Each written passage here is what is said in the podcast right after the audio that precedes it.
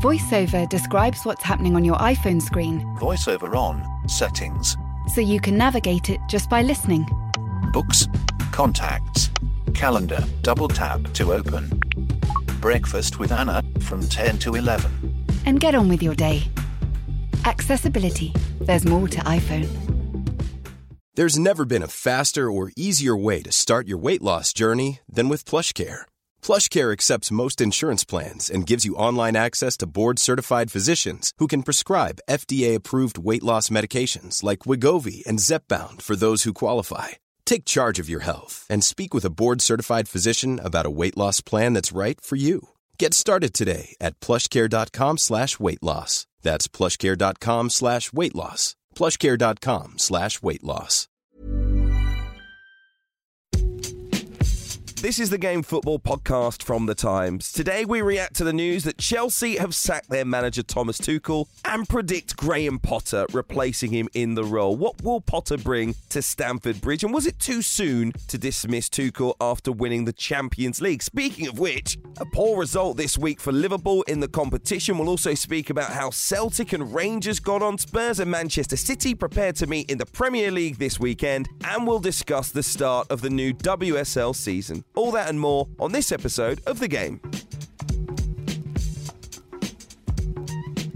Hello and welcome back to the Game Podcast. Hope you're all well. I'm Hugh Woozencroft. I'm alongside Gregor Robertson. Tony Cascarino, the former Chelsea striker, is here, as is Molly Hudson. Tony, we've got to start by saying congratulations to you. Joyeux anniversaire. Happy 60th is why you weren't with us on Monday. Did you have a good a good time enjoying yourself celebrating? Fantastic. I went to northern France, Le Touquet, which is beautiful. Played golf. Fifteen of us. Um, I won the golf as well, which made it even they better. They let you win. They let you in, Tony. Uh, yes, um, but I had a really good time. Great fun. Good, good food. Yeah, absolutely brilliant journey. Yeah, not the sixty, getting to sixty, but the last weekend.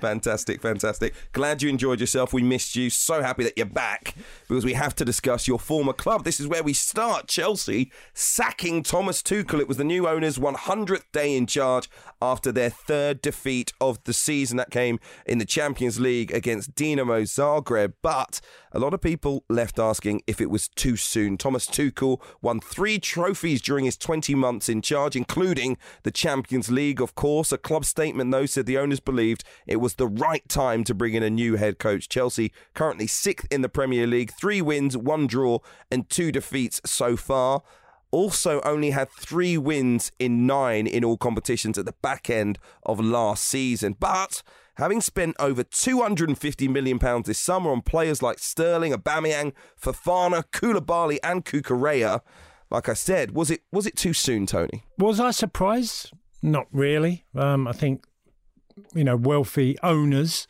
who invest so much and I saw them against Brentford at Stamford Bridge when they lost 4 1. Saw them at Ars- against Arsenal at Stamford Bridge when they lost 4 2. Everton away wasn't particularly great. The Leeds performance this year, you know, they're all games, you know, relatively in a short period from where we are today. And um, and I thought after the way he spoke uh, about his team, because he questioned his team desire and hunger, and I thought, well, that's not an honest assessment of your team because I wouldn't accuse Chelsea players of you know, lacking the desire, and motivation to play a football game, I would have said there was a lot wrong. It wasn't that. So no, I wasn't that surprised. I know, I know, it made major news when it broke, and everyone seemed to be so shocked. But you know, there's something. Owners act very different from what we say is the normal reaction. That they tend to be a bit more decisive when they think they need to make change. They make it pretty quickly, and especially at big football clubs. You. Okay, Gregor, what was your reaction to it? I was definitely surprised. I think with the when you kind of you pick the pick the bones out of it a little bit more, it it does become you know it, almost something that both parties probably will walk away from and think you know it's probably the right decision almost because Tuchel was Tuchel was starting to be a real kind of cantankerous, miserable, and as Tony was saying, you know he was he was really digging out his players quite often, quite frequently, and you know sometimes it was deserved and sometimes, as Tony said maybe not. And you know, you know that's not a good. Uh, that's a bit of a slippery slope as well. So I don't know. You, if you just kind of look at I think the owners, the the the new new owners of the club, have like acted like they've got a shiny new train set, and they spent all summer going around looking for gleaming new parts, and they're giddy with excitement, and they've all the t- all the while they've had a misery guts in the dugout and a misery guts in front of the camera, Yeah. and, and when every time a microphone's put in front of him, he's been a misery guts, and I think that he's kind of bummed them out a bit, really, and that's it. I know that sounds very simple, Mm. but I think they are really excited about buying a club of the size of Chelsea. They've got a, you know a couple of billion pounds worth of blank checks burning a hole in their pocket. They've got you know Tuchel on the other hand has got to explain to them why it's not a good idea to sign Ronaldo. I think it probably just it was a bit of a clash. Tuchel's so used to having people with expertise above him. All the people he'd worked with at the football club have left, and suddenly he's got to explain. You know, he's got to play a big part in recruitment and explain to these, you know, giddy Yanks why why Ronaldo's not a good idea. But don't you don't you feel for him because of that? I do. I do a little bit. I think it's like, look. I feel you've got to look at his eighteen months. It's been remarkable. His first six months were incredible in that he won the Champions League. He turned a pretty shambolic defence into the best in Europe. He's reached three cup finals, and then Russia Russia invaded Ukraine, and suddenly he's been asked questions about geopolitics, and he's the mm. face of Chelsea, a frozen football club. And then there's an interminable interminable takeover saga and it's just going on and on and on and on. And then the guys who come in don't really have any expertise, and he's asked to do more more jobs than just being the, the head coach. You know, add to that, you know, I think he's had some problems going on in his personal life in the background since he moved to London. I honestly think he'll hmm. probably walk away from this and go, you know, this isn't the worst thing that's happening to me. I think this is a fair question as well. What do you think Roman would have done if he'd have been still in charge? Would you have been surprised if he'd have sacked him? Well, this is the thing. I said at the end of last season, had Roman Abramovich been in charge, he would have got sacked in the summer. But obviously, his hmm. response would be we wouldn't have had such poor results at the end of last season had Roman Abramovich been in charge and the club, as Gregor pointed out, hadn't had assets frozen and we didn't have the, the geopolitical situation. So it's one that I it, it's so hard to answer. Uh, what would you say, Tony? I think very likely, yeah. I mean, Roman, I think he quite openly, or his team openly admitted when Jose came back from the second time that they held on as long as they could, but wanted to sack him earlier and felt it was a mistake. And I think they ended up when they lost against Leicester, and it was about November time, Roman Abramovich decided to pull the trigger. Now, He's done it way quicker to other managers. So it's a tough one. And, and Gregor was absolutely spot on. You have to give him the whole length of his time at Chelsea, what he achieved. But there, and just adding to what Gregor said, sometimes there's nothing worse than having a miserable manager going in day in day out of you know just feeling a negative vibe and you need you need a relationship with your team and your colleagues and I didn't feel that was very good Molly, what's your reaction to everything going on at Chelsea and, and Thomas Tuchel sacking? Was it fair or was it too soon? I think, kind of echoing what Tony said, really, I wasn't all that surprised, and I don't imagine Thomas Tuchel was either. I think what maybe surprised me is the timing, um, because, you know, Tom Roddy wrote a fantastic piece on this for the Times about the fact that the writing was kind of on the wall from, from sort of pre season onwards. It was quite clear that. Um, Tuchel was was close to the likes of Petr Cech, Marina Granovskaya, and then they left, and obviously his role changed. So there was there was numerous things that have kind of gone on over the summer. Um, as Gregor mentioned, everything that happened with with Roman as well that have kind of contributed to this. But I just feel a bit sorry for whoever does come in, and you know whether it's seemingly it's going to be Graham Potter because the recruitment was still very much Tuchel's involvement in it because of the way his role changed. And someone like Pierre-Emerick Aubameyang coming into the club so, so recently, I think that's the bit of it that surprised me, the kind of lack of joined up thinking. It was logical, perhaps, you could argue, to get rid of Tuchel for all of the reasons that we've discussed. But then it wasn't logical to continue down the same road with the signings that they've made because then if somebody like Potter does come in, it suddenly becomes a much more difficult task than if they had pulled that trigger earlier on and he had himself more of a say in what went forwards, or they just held off a little bit and then waited, arguably until January, to make some of these bigger moves with a new manager. at the helm, but it was. I think Gregor said that you know they had that money burning in their pocket, didn't they? And I think it is a little bit of inexperience, maybe just the way they've gone about it. But then I suppose we've we've seen plenty of owners across the Premier League that have made seemingly equally baffling decisions in terms of recruitment and then getting rid of the manager. So I suppose in that sense, um, the new Chelsea ownership are just following in the footsteps of uh, plenty of other owners that have a lot of money and a lot of say, and maybe make some questionable decisions based on that. Okay, we've had our say. Let's uh, hear from the man himself. You mentioned him a few moments ago there, Molly. Tom Roddy doing some great writing on this in the Times, so check it out on the Times app right now.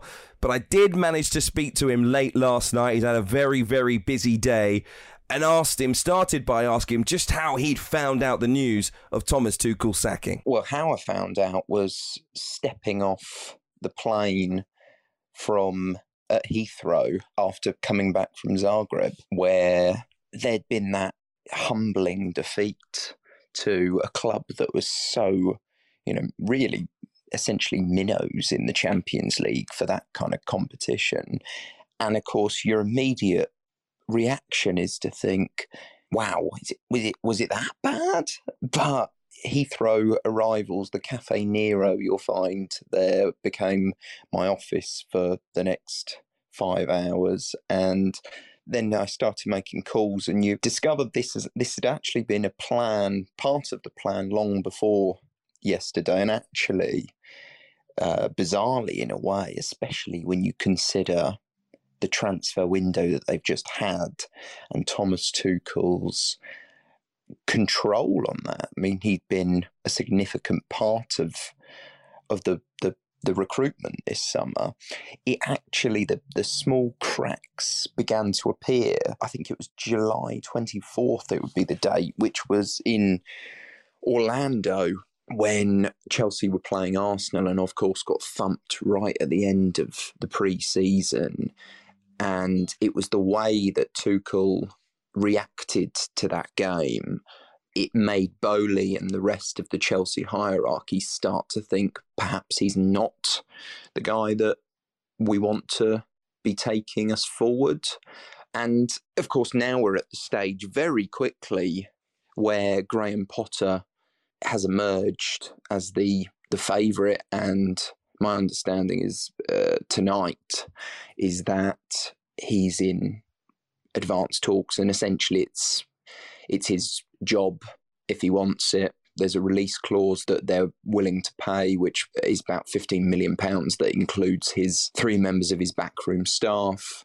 So we're really at the stage where it, it, it might even be a surprise if he wasn't on the touchline at Fulham on Saturday. Right, you've taken me right from the start of the story to the end there. I only asked you how you found out, Tom Roddy. I mean, very thorough. Thank it's you very much. It's been one of those days. It's been one of those days.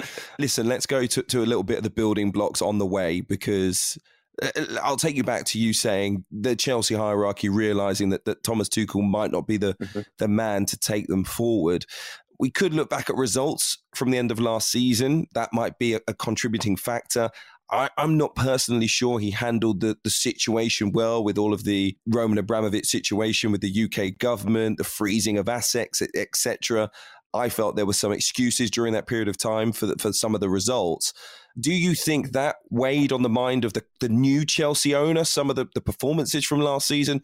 Or, as many people are saying, was it really soon in the season, especially with all the new signings, to be dismissing your boss? What What's quite interesting, Hugh, is comparing that period with the sanctions with Tuchel to this period where he has looked very stressed and he's been very emotional and unpredictable and quite prickly in the past. Well, ever since the beginning of the preseason tour, really, in LA.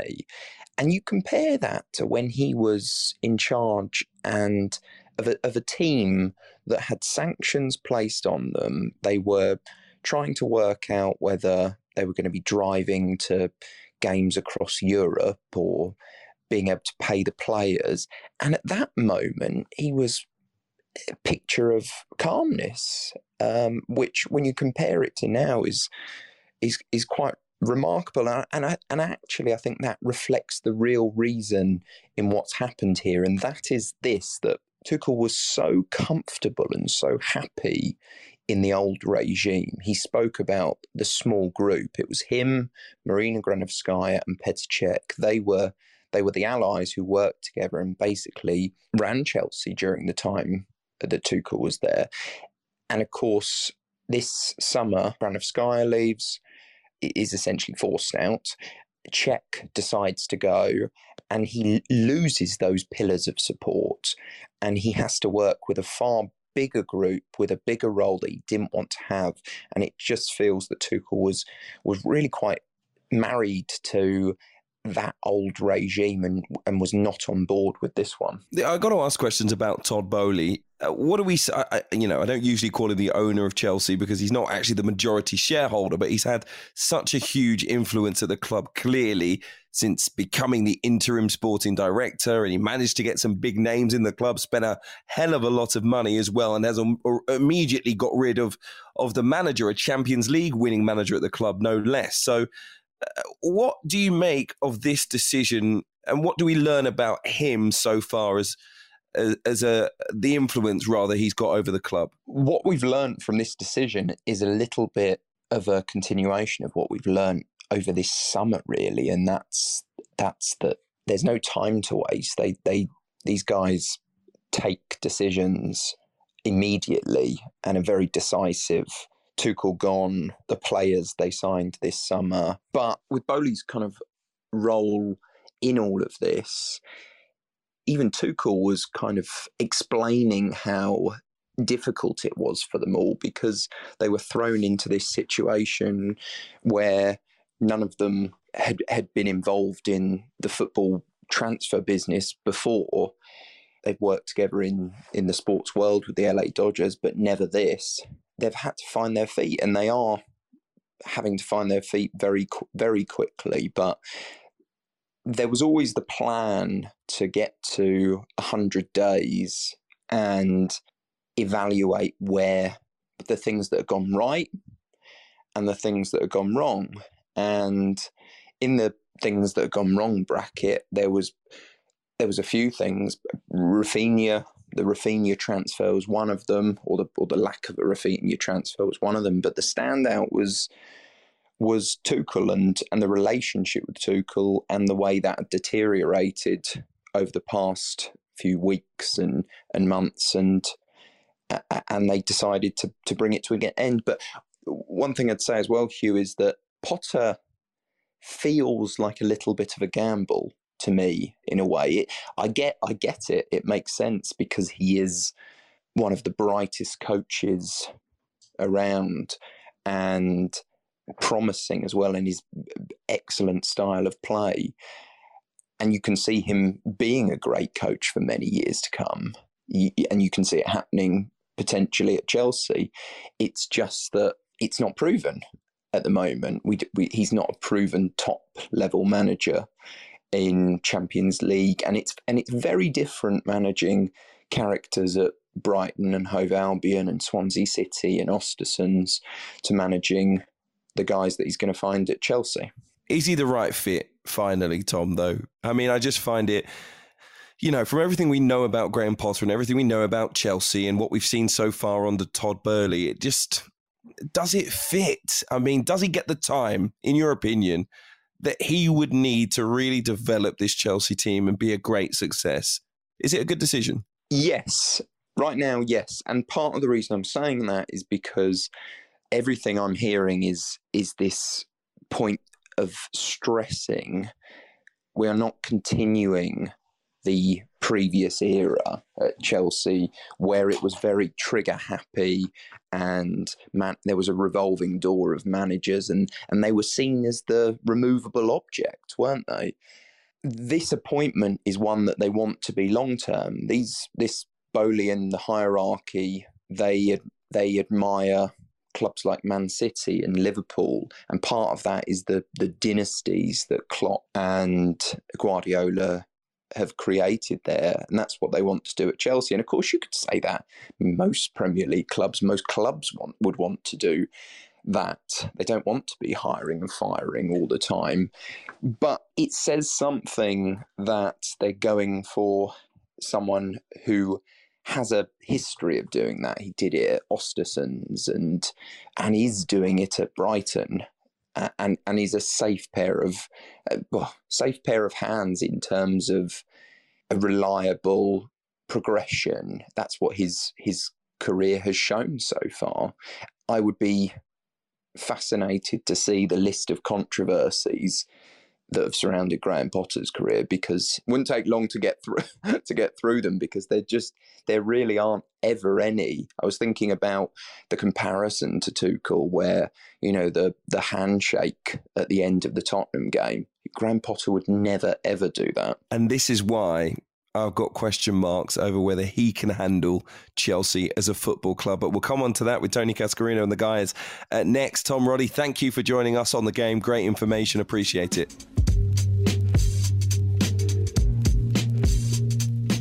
Tom Roddy there. I think casting our eyes forward a little bit then uh, as to who might be in the dugout next for Chelsea. And I think it is just about agreed as we talk here on Thursday morning that the Brighton boss, Graham Potter, will become the new manager of Chelsea, an English manager in the Champions League, no less.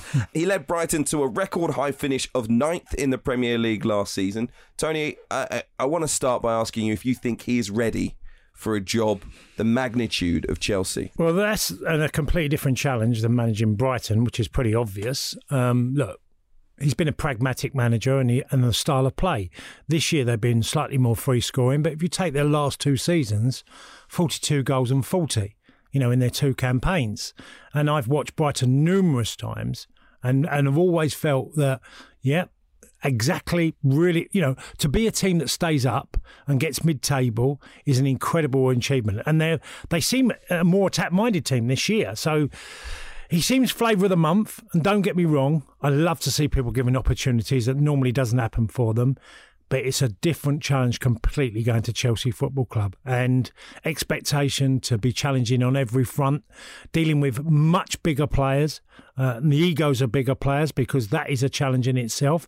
There is a part of me that I want to give every him every opportunity of, of being successful, but I think it's a big jump going from Brighton to Chelsea. I agree that you know the last bit that Tony said there about you know he's never dealt with bona fide stars Chelsea players know as well as any players that managers are far more expendable than they are. So if they don't, you know, he has to get the buy-in. We speak about that quite frequently, and he, you know he has done it, but he's done it with team uh, a team in Östersunds and sort of you know rugged Sweden um, and getting them to perform Swan Lake and things like that. It's a different, it's a very different thing to, to Chelsea, and so is Brighton. I want to see him given this chance, and I want to see him succeed, yeah. and I that's that's just my kind of instant reaction. It's it's obvious there's a kind of an understandable kind of feeling that you it might not make a happy marriage because it's Chelsea and it's like it, it's of a clash. He's he's all about culture, the human touch, a project, you know, all those kind of human values. Being a head coach, even at Brighton, where it was he was he was just one part of a well functioning sort of structure and and uh, machine. Chelsea are just the, the, antithesis to all of that. Their money bags, their ego, their uh, success here and now. Uh, so you think instantly that doesn't really make a good marriage, but we also don't really know what the the Boehly Clearlake ownership envisage for Chelsea. We, we, you know, that's what Chelsea have been, and all that we've seen so far under them in this short period sort of is kind of following on from the old the old Chelsea, same old Chelsea. But we don't know what they want them to be. They might want to give someone five years and, you know, say build a dynasty. But all the things about winning here and now will not change, no matter whether mm. they want that to happen or not. They ha- he has to, he's going to have to win to some extent, at least, to be given the time to, to succeed. I just hope he, I hope he is given that time. You imagine the end of the season and Chelsea didn't make the Champions League. Yeah, I mean, you know, it's very likely that he wouldn't be the manager thereafter. So mm. it's really difficult. Big clubs, and I played for a few of them in my career. There's a completely different mentality and about having to be successful. You know, you're a Man United fan, you've seen change. The difference between, say, Fergie, what he achieved, he was a winner in Scotland, but the difference was that Fergie came with a very attack minded game style that he produced year after year, and all his players were, you know, great, just effectively technical, brilliantly fast forward you know, just an attacking team. Now, Graham Potter doesn't design his teams like that. He's very much a counter attack and does it very well. But if you're not being successful and you're playing quite a mundane style at times, I've come away from Brighton thinking, oh, I don't know if I could watch these every week. I appreciate they're really, really good at certain things in the game with their formation, their setup. But I think, oh, I don't know if I. I, I see Brighton as I always describe them as like a two-touch football team. Like they're so neat, they're so nice to watch, they're so pretty on the eye. It doesn't always go somewhere, and it doesn't always lead to Exactly, a goal, yeah. right? It's a, a well-coached football team. Molly, do you think, just going back to sort of what Gregor mentioned there, whether this would be a, a good relationship? Does Graham Potter match Chelsea? Is it the right club for him? What do you think? Well, I- I just want to pick up on something you said there, actually, about you know it. It doesn't always have that outcome, and I watched quite a lot of Brighton last season. Um, went to a few games at the Amex, and it's strange how much timing plays a part in football. Because if you'd had this conversation a year ago, um, quite a few of the Brighton fans actually were were getting a bit frustrated with with watching that style of football, which was very nice, and obviously Potter has always been hugely respected across the league as a very good manager. But as a fan of Brighton, it was quite frustrating that they didn't manage to score that much. There, there'd be games where you'd go and watch them, and and as Tony says, I have to agree. You'd think, oh, I'm going to watch this same. You, you kind of knew it's very predictable. You knew what you were getting with Brighton, the way they played, and it's probably taken until the back end of last season, the start of this season, to really break through and to get maybe the results that Brighton deserved for their performances, which they didn't always get. You know, they were at some points in that relegation battle, weren't they? And I think it's quite interesting that this job has come up at this particular time when Potter's stocks are on the rise, I suppose. And I think that did that play a part in in getting rid of Tuchel? Did did they look that far forward?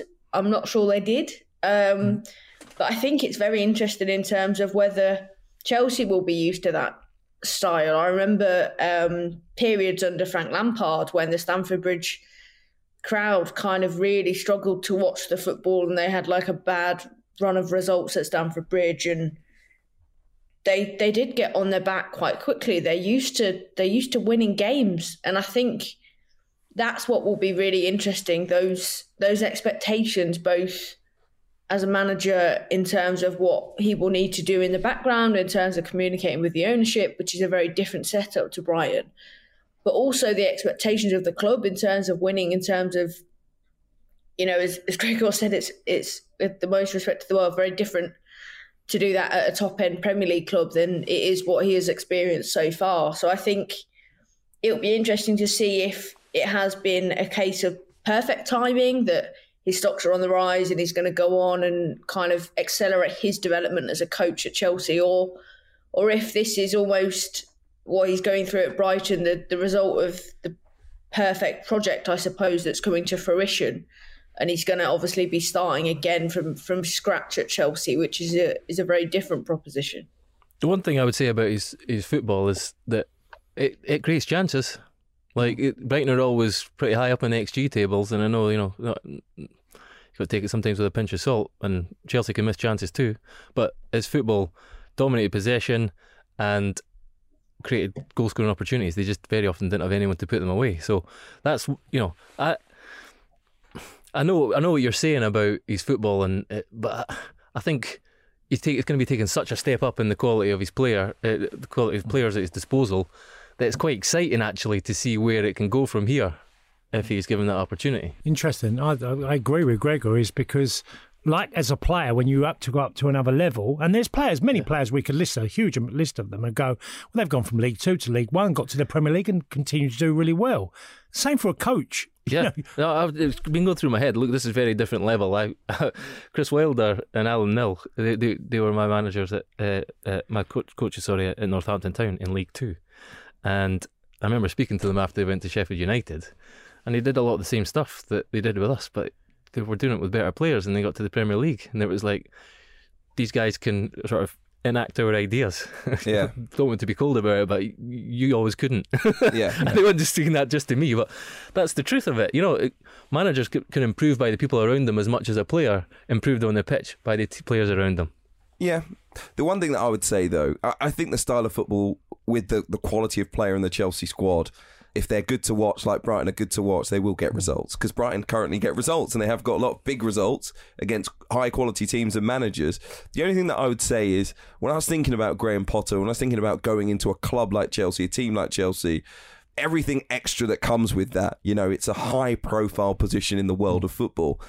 And I was thinking about the other managers that have jobs like that. And two words stood out to me arrogance and aggression. And I didn't know if Graham Potter had the same levels of arrogance and aggression that people like Klopp and Guardiola and Conte do. And I, I thought immediately about Mauricio Pochettino's uh, relative failures, if you like, going to Paris Saint Germain. And I always felt well, he's he's almost too nice to cope with the level of egos in that Paris Saint Germain squad. And this is a weird question to ask, but I do feel like Graham Potter might be currently too nice. That first press conference, all I want to see is stick your chest out, right? Be as confident as possible in explaining your own abilities and what you're going to bring to this job because the PR machine works for other coaches in ways it hasn't yet worked for Graham Potter, right? That's all I'm saying. I'm not saying he's not a good enough coach, but it's a perception. I talk about football being about perception a lot, and, and I think it will. It, it may hinder him, especially in the early stages at Chelsea. That's all I want to say. Yeah. He did the right thing in growing a beard. He changed his image, right? He changed his image a little bit. He got a little bit more grown Yeah. up, right? a little Like bit a more mature. Yeah, yeah. I don't know if he's going to be a suit manager, whether he's just going to go for the old merino, whether he's going to get the stripes on the sleeve like Scott Parker. I don't know what he's going to do, but he needs to do uh, something here, So, doesn't he? do you think he needs both arrogance and I do, I do, Yeah, I, I I do. do. I think you need both, and I don't mean that by the way in a, in a bad way. What I mean is when I say aggression, what I mean is they are very confident that my way works. Yeah. If I get sacked playing my yes. way, I'm that's I'm not sure about No, but he arrogance. is. Th- yeah, exactly. I think what he is, he's self-assured, and he doesn't have to change who he is. What he has to, what he might have to find, is a ruthlessness, because there might be people who don't get aboard his bus, and he might have to bomb them. See, and that's something that'll be different. So uh, we don't know. Maybe he has shown that. I mean, he he, he cast aside Neal Maupay sometimes when he didn't when he when he could have Yeah. for fairly small misdemeanors. That's the only thing off the top of our head. We don't know what goes on behind the scenes, and I'm sure a lot of his stuff is about bringing the Mm. collective together, bringing you know be, being being a good guy basically. Yeah. It, I agree. There's one thing I agree with you is he might have to find a But, ruthless but, edge. but, but. I think the difference is when you're a manager and you're selling your project, and the in the jobs that he's done so far, it has been about getting somewhere, and it's been about an upward trajectory. And he's been on an upward trajectory as a coach, and his players have been, and the clubs that he's coached have been. He's going to Chelsea. The players in that squad are staying at the top. They know that. The club itself is staying at the top. They know that. There is no upward trajectory journey. It's win trophies or you leave. Hmm. So you're there's there's no the only thing you can sell to the players hmm. there is we're winning trophies. He hasn't won any. So that's what I mean about that Yeah. level of uh, almost a arrogance like well, arrogance can be a dangerous to- thing to- when you haven't won but, I- anything. but, I, but I mean arrogance in in the best possible sense. Yeah, okay. Uh, Knowing yourself and being conf- truly confident in the role. It might be then about that. It's a, it becomes about how we do it. It might be about the way they do it. That might be the sell. It might be like you know. I think I would say that Pep Guardiola will always talk about the way that you know. Pass the ball, more passes, more passes. You know that's it's about the way Manchester City do it. It's not just about winning trophies. They want to win trophies, and he thinks that's the best way of doing it. But a lot of it is about our play. They talk about he talks about the way we play a lot of the time. That could be the thing because Chelsea haven't really had that. They've won trophies. They've had some, you know, enormous successes, but just- it's been about doing it. No matter how you, how you do it. Now it might be about the way they do it. we haven't even mentioned poor old Brighton. Where are they left with, eh? No manager. And Billy Gilmour. oh yeah, cool. Uh, the only thing that I would say about Brighton is I They'll heard, be fine. I, I heard an interview, and I'm sure it was on a fantastic radio station called Talksport, um, with their ownership group about their future planning around Graham Potter, but also other elements of the club. And they basically said we've always got a plan, and with him, we kind of know we're going to lose him soon soon enough. Like someone will soon come in for him Yeah. in a job that we know will be irresistible for him. And they said we constantly review who our first, second, and third choice will be based on what other managerial changes are cur- currently taking place, but also the stock of other managers. So the the main targets they say will always be realistic. And they, they were bringing people who they've already done their due diligence on character, on Yeah. commitment to the role, and on style of football that they believe will be a pretty seamless transition. So I'm intrigued to know who they appoint. But whoever it is, and it might be a name that we've never heard of, could be. um, I believe that they will get a coach in who will take them forward. Because I think that, that- listen, I tweeted it yesterday. I think Graham Potter, and I said it at the time, he's been at one of the most stable clubs in, in European football. You know, the trust that they have in him, the support that they give to him, the realistic way in which they view the world of football. To move to Chelsea, you know, for me, I, I almost said he needs assurances from Chelsea that they are going to be a stable club going forward. I've got more faith that Brighton will be okay after this than Graham Potter moving to Chelsea. That's all I would say. I'd so, agree. So we will see. We will see what happens. But congratulations to Graham Potter. You know, it might just be look, as I've said before. What? Was it what? happened? It's going to happen. Okay. I've just read the Times app, Gregor. I have just read the Times app, which says Graham Potter is just about to agree to become the new Chelsea boss. So can I not congratulate the guy? Of course you can. Okay, all right. Congratulations to Graham Potter. If you're listening to this and Mauricio Pochettino is the new Chelsea boss, uh, you might as well skip to the next episode, all right? Okay. Uh, listen, plenty more still to come. We'll be looking back at the big week in the Champions League. Of course, we will. The start of the WSL is on the horizon. We'll also look ahead to a huge game in the Premier League this weekend. Stay with us on the game.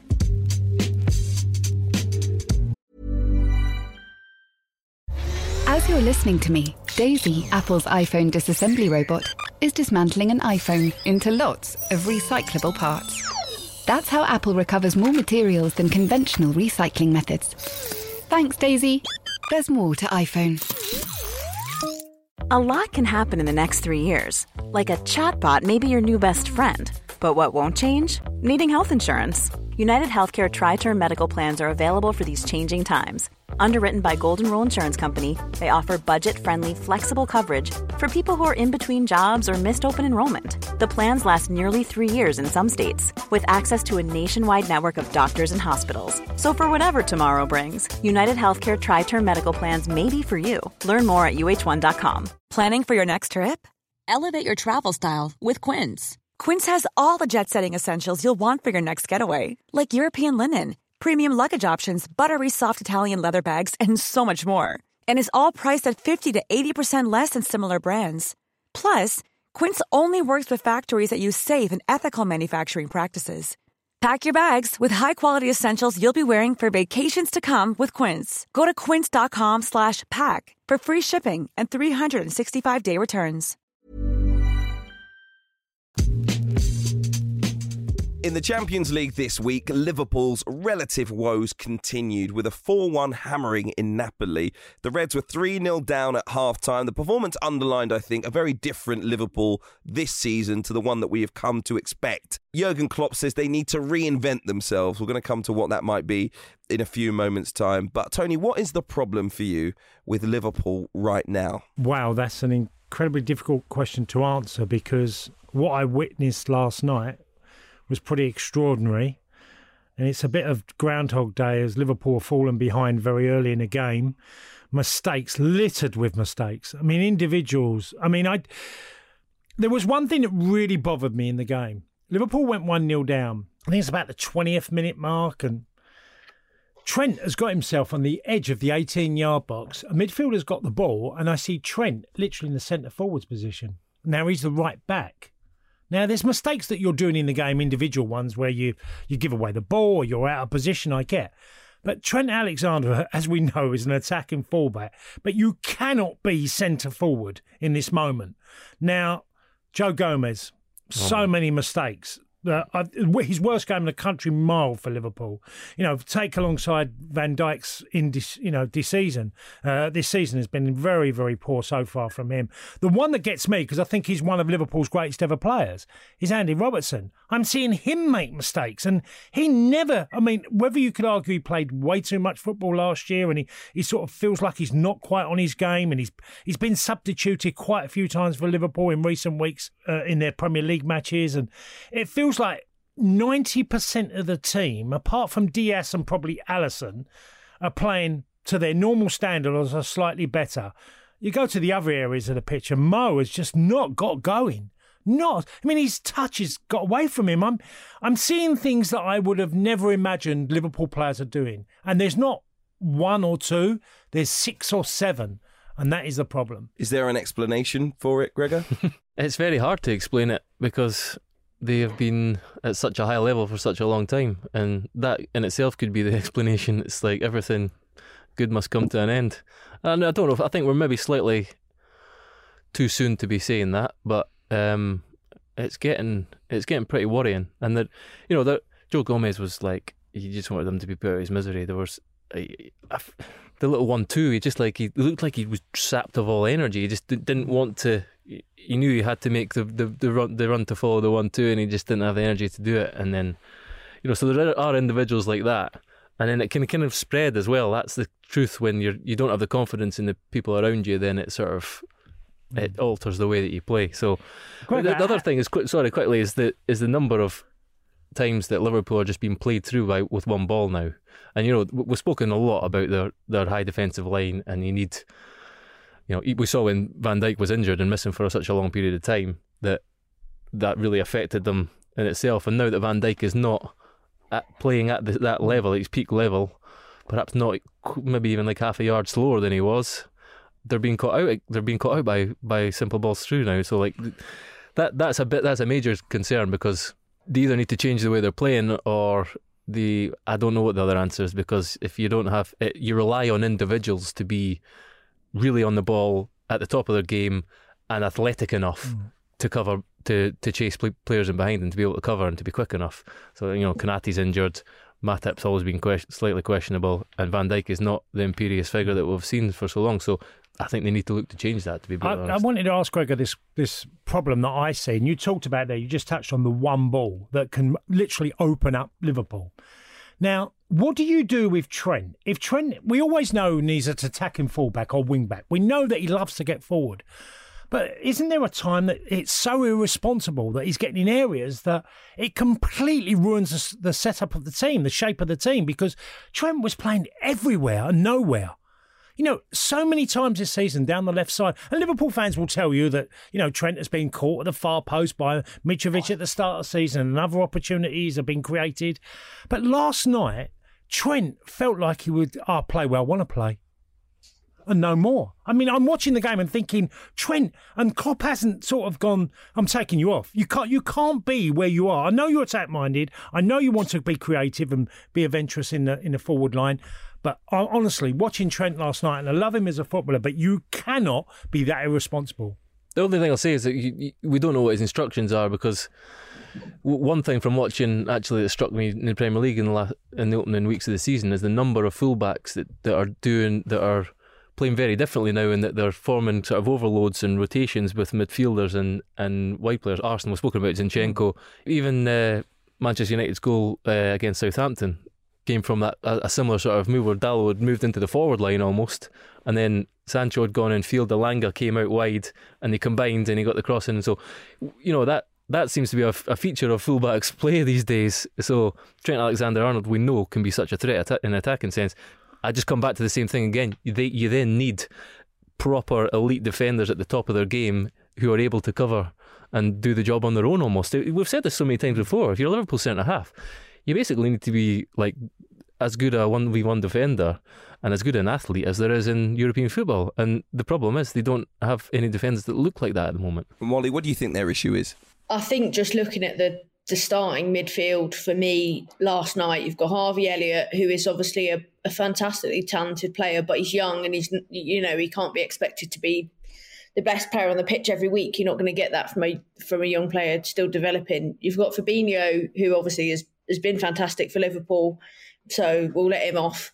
But James Milner is 36 and is starting for Liverpool in the Champions League, and I think it's obviously not his fault that Liverpool, for all of their fantastic recruitment, have seemingly recruited a huge amount of of injury prone midfielders. Um, Alex Oxlade Chamberlain, who you'd be forgiven for forgetting was actually still a Liverpool player. Thiago even struggled with with injury since he's been at the club.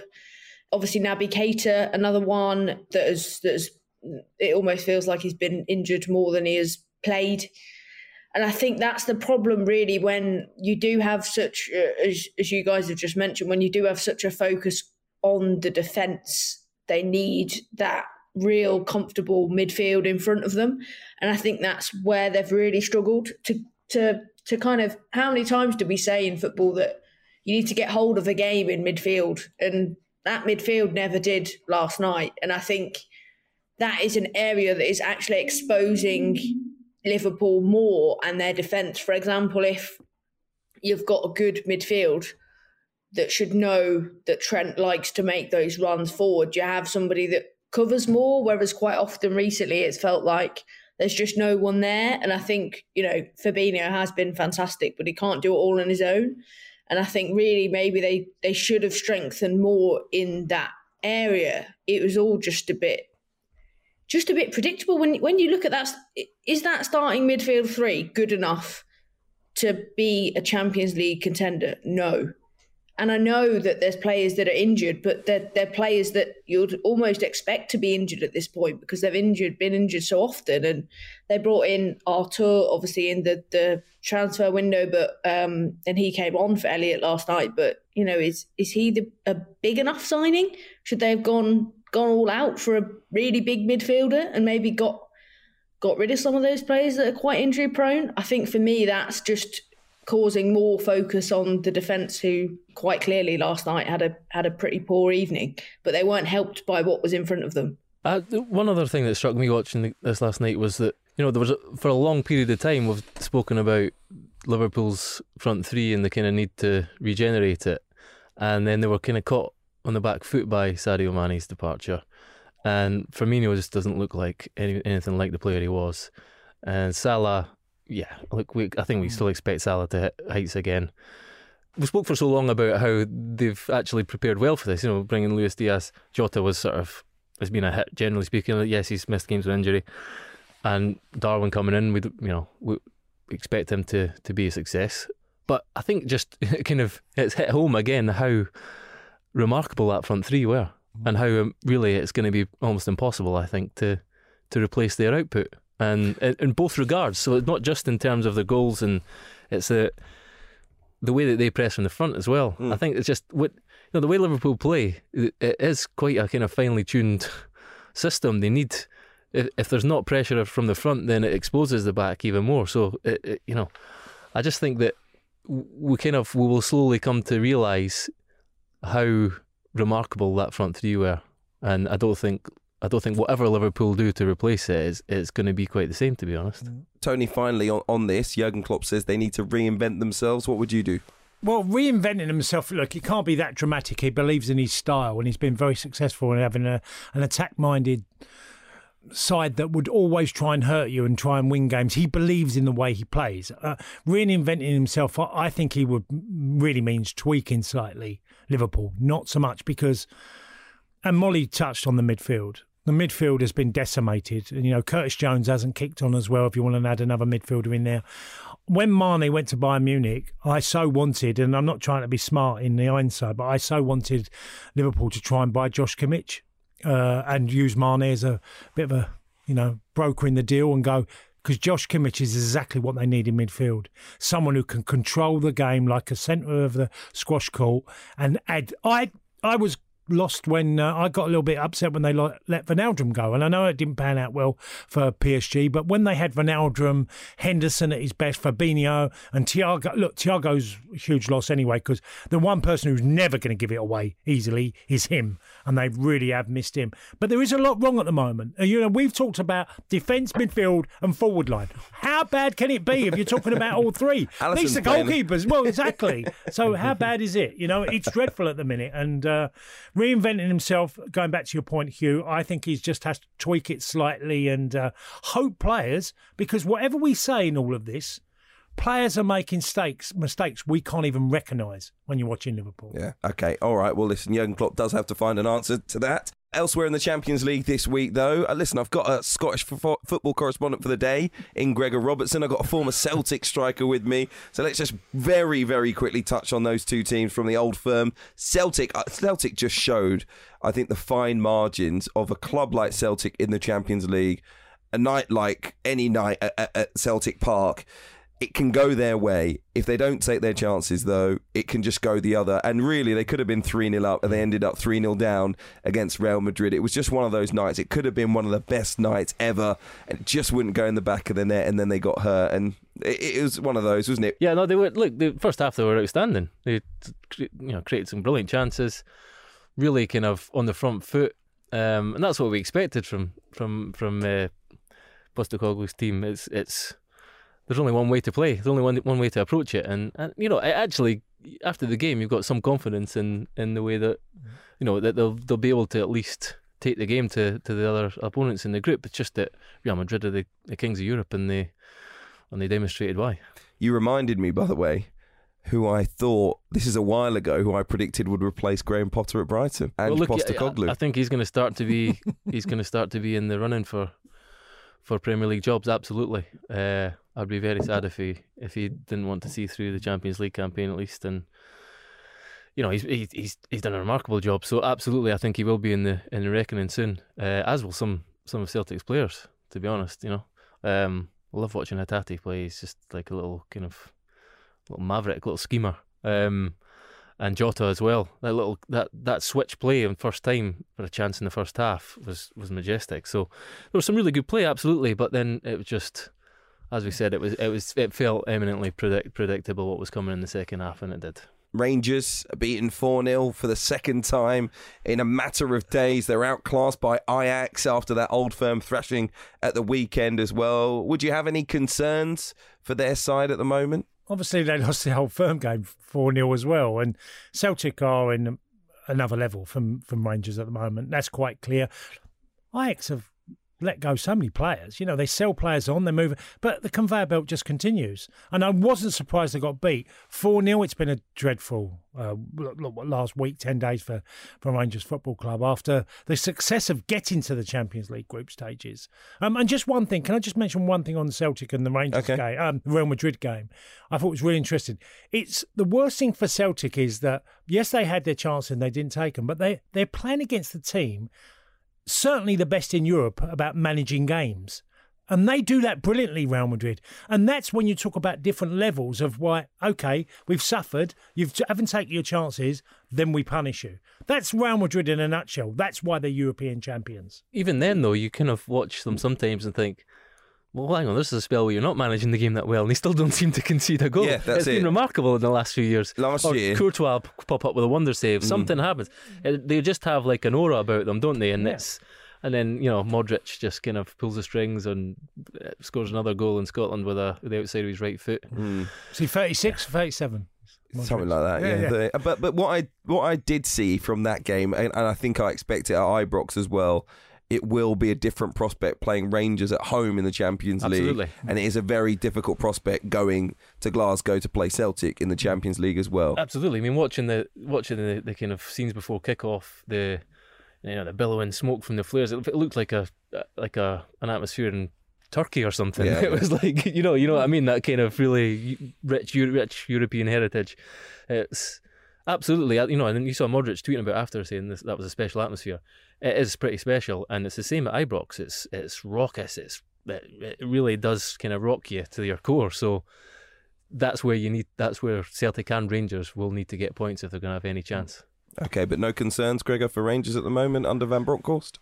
Well, what they need to do is actually get back on track now in in the SPFL, and, and I think they've got Aberdeen next, which is not going to be an easy easy game, and they need to they need to kind of make sure it's not going to be a, a mini crisis. Um, look, I wouldn't say there's concern. I was surprised, you know. Tony saying once I was I was surprised because Rangers' record in Europe has been remarkable, and uh, this was something different. They weren't they weren't at it in the first half in particular, and that's what I mean. They just need to get back on track mm. now before before the next Champions League comes, game comes around. Okay, we'll discuss Spurs and Manchester City in the Champions League at the end of the podcast because they meet in the Premier League this weekend. So stay tuned for that. But remember, if you're enjoying the podcast, just hit subscribe. The Women's Super League, the WSL, returns this weekend, and it's expected to be a pretty big season. Plenty of bums on seats after the special summer for the Lionesses, of course, who are also into the World Cup with minimal fuss. Molly Hudson, I know you've been following England this week, but now it's time to quickly turn your attention to the WSL, and there are some big stories to talk about. We're going to start with Manchester City. Keira Walsh off to Barcelona, but there has been a bit of an exodus at the club as well. So before we, we actually talk about the league season, what's going on at City right now? I think there's a lot of departures in isolation that make lots of sense and wouldn't be cause for concern. But unfortunately for Manchester City, they've all happened in a very short space of time. Um, if you take Jill Scott, who is obviously retired, Ellen White retired, Lucy Bronze moved to Barcelona, Keira Walsh has obviously gone with her, who we'll touch on in a second. Georgia Stanway has gone to Bayern Munich. Caroline Weir has gone to Real Madrid. I mean, just listing those players, apart from Jill Scott, they were all starters. And I think that's the real struggle when you have a 22 game season in the Women's Super League. It's very short. And for example, Arsenal only lost once all season last campaign and finished one point behind Chelsea and missed out on the title. And I think where you've maybe got a little bit more time in, in for example, the Premier League to bed in new players, you you really, really don't have that in the Women's Super League. And I think that midfield area is a particular cause of concern for City because Stanway, Weir, and Walsh made up that that starting midfield, and all three have gone. I think there were several bids rejected from Barcelona, and Keira Walsh is, is, is now has now gone officially for a world record fee around the the four hundred thousand mark, which I think in the end City felt like they couldn't turn that down, but it, it's that old sort of yes, they've got that money and that's fantastic, and you know from my point of view, Keira Walsh completely deserves that. I think she's right up there with the best midfielders in the world.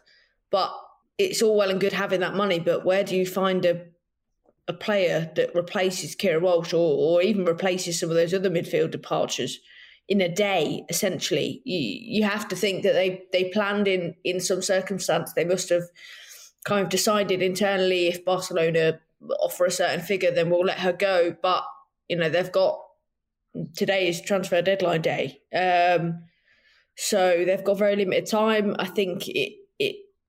I understand that Yui Hasegawa is going to come in from West Ham, who is a very good midfielder, but I just think they've just lost so many.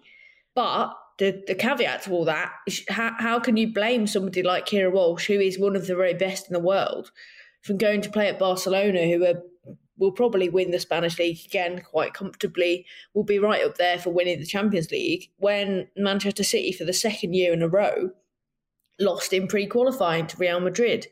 You're not going to keep the best players in the world if you if you don't have serious Champions League ambitions and unfortunately for City they've been very unlucky in getting Real Madrid both both years and I just think in that respect you can't blame the players and is it a crisis it probably is but it's also a, a crisis of circumstance in a way in terms of the reasons these players have left, and also it, it's the perfect storm really with the with the start of the season on this weekend, and they're playing Arsenal on Sunday. So I think they I think they're going to struggle in the early weeks. They've they've brought some decent players in, but just to get all of that to gel in a very short turnaround because that pre-qualifying meant um, we spoke to Alex Greenwood while while we were in Austria with England, and she said that they literally hadn't had time off. They'd had like five days since the Euros because they were back in for pre-qualifying. So all of that is working against Manchester City, and I think at some point a club of that size that they will be looking at that manager's role and thinking is Gareth Taylor the right person to to take us forward, knowing that they need to win Silverberg. It's a big first weekend. You mentioned the game between Manchester City and Arsenal. Chelsea faced West Ham. Spurs against Man United. Host of great fixtures. Check them out. Get to your local game if you can. Uh, most of the games in, uh, taking place on Sunday, in fact. So, you know, get down there. But I do have to say, when it comes to Arsenal and Chelsea, the two teams that vied for the title last year, Do we see a repeat of not only the fact that it'll be these two teams going for the title, but the same levels of quality? Do you expect that this season, Molly? Yeah, I think so. I think it is, uh, and I appreciate this may age very badly because the ball hasn't been kicked yet, but I do think it is a, a two horse race for the title again. I think the Champions League race will be fantastic actually between Manchester United and, and Manchester City, given what we've just talked about. I think Manchester United have a decent chance of qualifying for the Champions League for the first time. But I think in terms of that that title, Chelsea have made moves in the transfer window. Particularly for me, I'm really really excited to see Kadeisha Buchanan in the Women's Super League. Um, was fantastic for Lyon for so many years. Has that real winning mentality, that experience. And I suppose if you could pick an area of Chelsea that has been a weakness, it has been their defence. And uh, Emma Hayes has really gone out into the transfer market and strengthen that. So they'll look to push on. But I also think Arsenal, having made uh, a much more low key transfer window, they've brought in Lena Hurtig to give some more options in the front line. But they've been quite stable. And sometimes that's uh, in real comparison to Manchester City. Sometimes it's it's good to have that stability. It's it's Jonas Eidevall's second season. They're a lot more used to what he expects the style of play now, and I think they're a lot more aware of just how important it is not to drop points unnecessarily. As I say, they only they only lost one game last season, so I think it will be you'd have Chelsea as favourites again for me, but I think it will be another one that goes right down to the wire. And just finally, huge season for women's football in the country. Of course, we're building up to the World Cup. We want to keep all eyes uh, on women's football after the success of the Euros as well. But the WSL is now going to play a big part week to week. Um, do you think it will capitalise on the, the great summer that we've had? There's been a huge uptake in, in season tickets right across the league. I mean, a club like Aston Villa, who who doesn't even have any lionesses, is, is you know 200% up on their season tickets. Clubs like Brighton doing really good work. So I think in terms of the initial impact, I think it will be quite sizable. Manchester City Arsenal that we mentioned on Sunday is, is sold out, which should be a new record at the City Football Academy. Um, that's a 7,000 capacity. Arsenal women have sold 40,000 tickets for the North London Derby towards the end of the month at the Emirates, which would be a new record for the uh, for the division in terms of attendance. So I think the early signs are that it that it is actually making a difference in a way that it hasn't before. It's always been very boom and bust. England have always even going back to the 2015 World Cup, then 2019, there has been an impact from the international team, but it's died off very quickly. Whereas this time it does feel as though perhaps because it was a home tournament and obviously England went and won it, they did as much as they possibly could. I think it will have a real impact this time around. And now it's just making sure that that translates right across the season. And then, as you say, the, the World Cup is in the summer. So, you know, time to go and win another trophy and, and make another kind of um, another statement, I suppose. Yeah, okay, all right. We're already thinking about lifting the World Cup. Why not? You've got a dream, right? It's going to be a, a great season in the WSL. Make sure you follow all of Molly Hudson's writing uh, on the Times app. We, we're going to turn our attention back to the Premier League next, so don't go anywhere. Two sides with routine wins in the Champions League in midweek uh, are up next. Let's speak about Spurs first. Richarlison uh, with his first goals for the club in their 2 0 win over Marseille. Erling Haaland got another two goals for Manchester City in their 4 0 win in Seville. But they meet in the Premier League this weekend at the Etihad. And Spurs will be confident, their fans and their players, after winning both home and away against Pep Guardiola's side last season. So, Tony, should City be concerned about the visit of Spurs this weekend? Absolutely. Um, you touched on last year, but if you look at their records this year, both four wins, both two draws, both on 14 points, 5.30 kick-off on Saturday night. Spurs will have an idea, and their idea will always be the same. They'll try and break the lines and try and get in behind with them far. Uh, Kane does this role better than anybody else, where he just drops into the space, sort of in the middle of the pitch. If he gets on the ball, he turns. He then looks to play a through ball between the centre half and the fullback areas, and that has worked brilliantly for them. So it'd be more about what Pep Guardiola will do to try and counter it, which has worked against them. Because Spurs have done that really well against City. Um, done it at the start of last season and then obviously done it mid season. So I, I, think it's a really intriguing game because there is something very different about Spurs team this year. They've got off to a good start. They look like a side that are going to be, you know what they conceded five, I think, this year so far. Through so we we know Conte's team are always really good defensively. So yeah, it's a huge test, especially after you know Champions League week, and um, I think calling this one is is tough because Haaland and City are just looking like an absolute machine. But this will be a very very close game.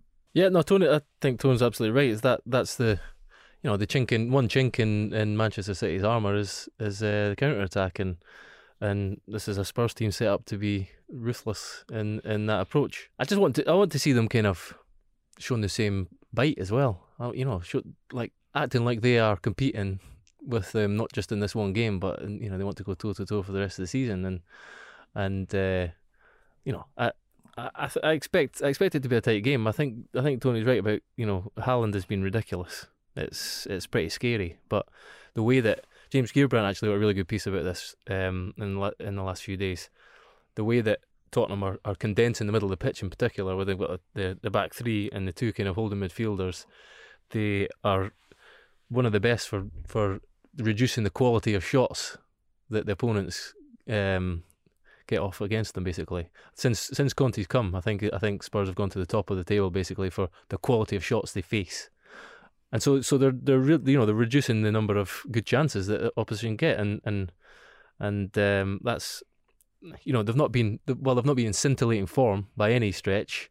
Mm. That bodes well if they're strong defensively. Then they've got enough quality. They've got more than enough quality on that counter to to score goals. Yeah, that two-two draw at Chelsea where they were really poor and Chelsea didn't punish them. And okay, there was a, some big decisions that went against uh, Chelsea on the day, but they still showed a resilience that has to be there for them to have any chance of not only Champions League football but trying to challenge for the title. Molly, would you, you make any tweaks to that Spurs side going away to Manchester City? I think it's it's quite interesting that we talked about that Liverpool front three earlier on, but we're very used to having a, a settled kind of Tottenham front three, and I think Richarlison has has come in and really mixed that up. I think it'll be very interesting to see now with the, the transfer activity that Tottenham have made this summer. There's now, I think, probably two key positions that I would look at going into this game.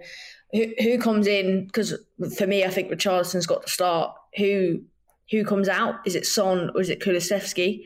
And then also the the wing back position with um, Perisic and, and Sessegnon is a really interesting um, debate. Obviously, one very much at the start of their career and, and one coming to the end of their career, but both offer very different things. And I think it will be interesting to see what, what Conte does in those decisions. For me, I think, and this is not something that has been said very often in, in the past few years, but I think you might have to drop Son if it was me making that decision. I think Conte may very well not do that and think, you know, it's a it's a big game. You you rely on your, your big players to step up in those moments and perform. But I think Kulusevski just offers something really different for that Tottenham front three. He, he's a little bit more physical, and I've been really impressed with him since he came into the English game. Um, so yeah, I think I think that will maybe make a big difference as to how that balance works with Richarlison going forward. Because I think what he's done off the bench and what he did in the Champions League in in midweek kind of makes him the one that you have to include in a way, obviously alongside Harry Kane. So I think those decisions could make a big difference. How Conte really gets the best out of that squad depth that he has now, because against City, you know when you get those chances, you've got to take them and can you risk having a, a player in Son who is who is out of form and quite low in confidence at the moment? It's a huge call, isn't it? I'd probably stick with Son just because of the relationship with Kane, but I know uh, Richarlison would, you know, get a good half an hour in this game if I was Antonio Conte. Sessegnon is who I'd probably start at left wing back for the counter attack counter-attacking speed and the left-footed balance. But I, I, do think you need to keep them interested on that right-hand side, the, particularly the right full-back of Manchester City, whoever does start in that area, because because I think that they, can punish you there as well, and and. It's important on the counter to just press Manchester City back as much as you can. But I do think this Tottenham side is just turning into an Antonio Conte team. They're very much now built in his image, which means there is a role for Richarlison just a little bit of S housery away from home as well. Get the fans going, get everyone in a bad mood. And then, you know, he'll, he'll sneak in with a little back post header, won't he? And he'll just do the celebration. The Tottenham fans will love it.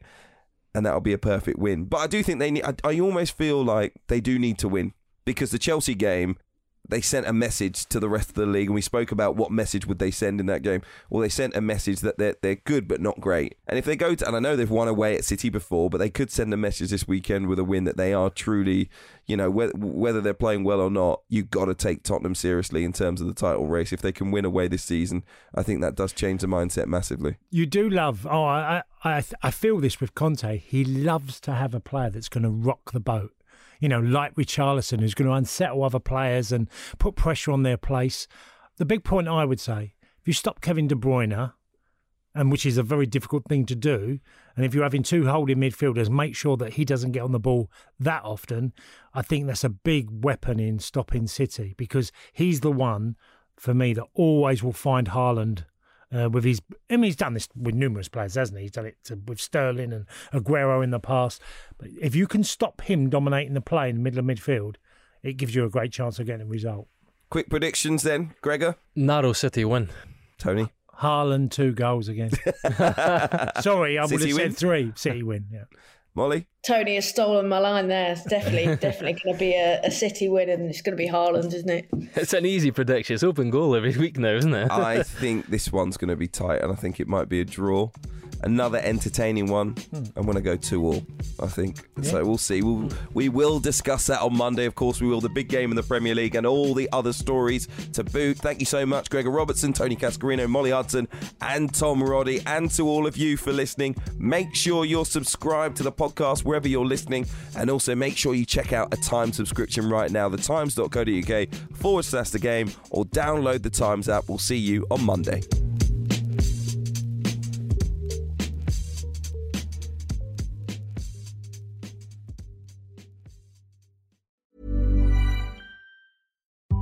VoiceOver describes what's happening on your iPhone screen. VoiceOver on, settings. So you can navigate it just by listening. Books, contacts, calendar, double tap to open. Breakfast with Anna from 10 to 11. And get on with your day. Accessibility. There's more to iPhone.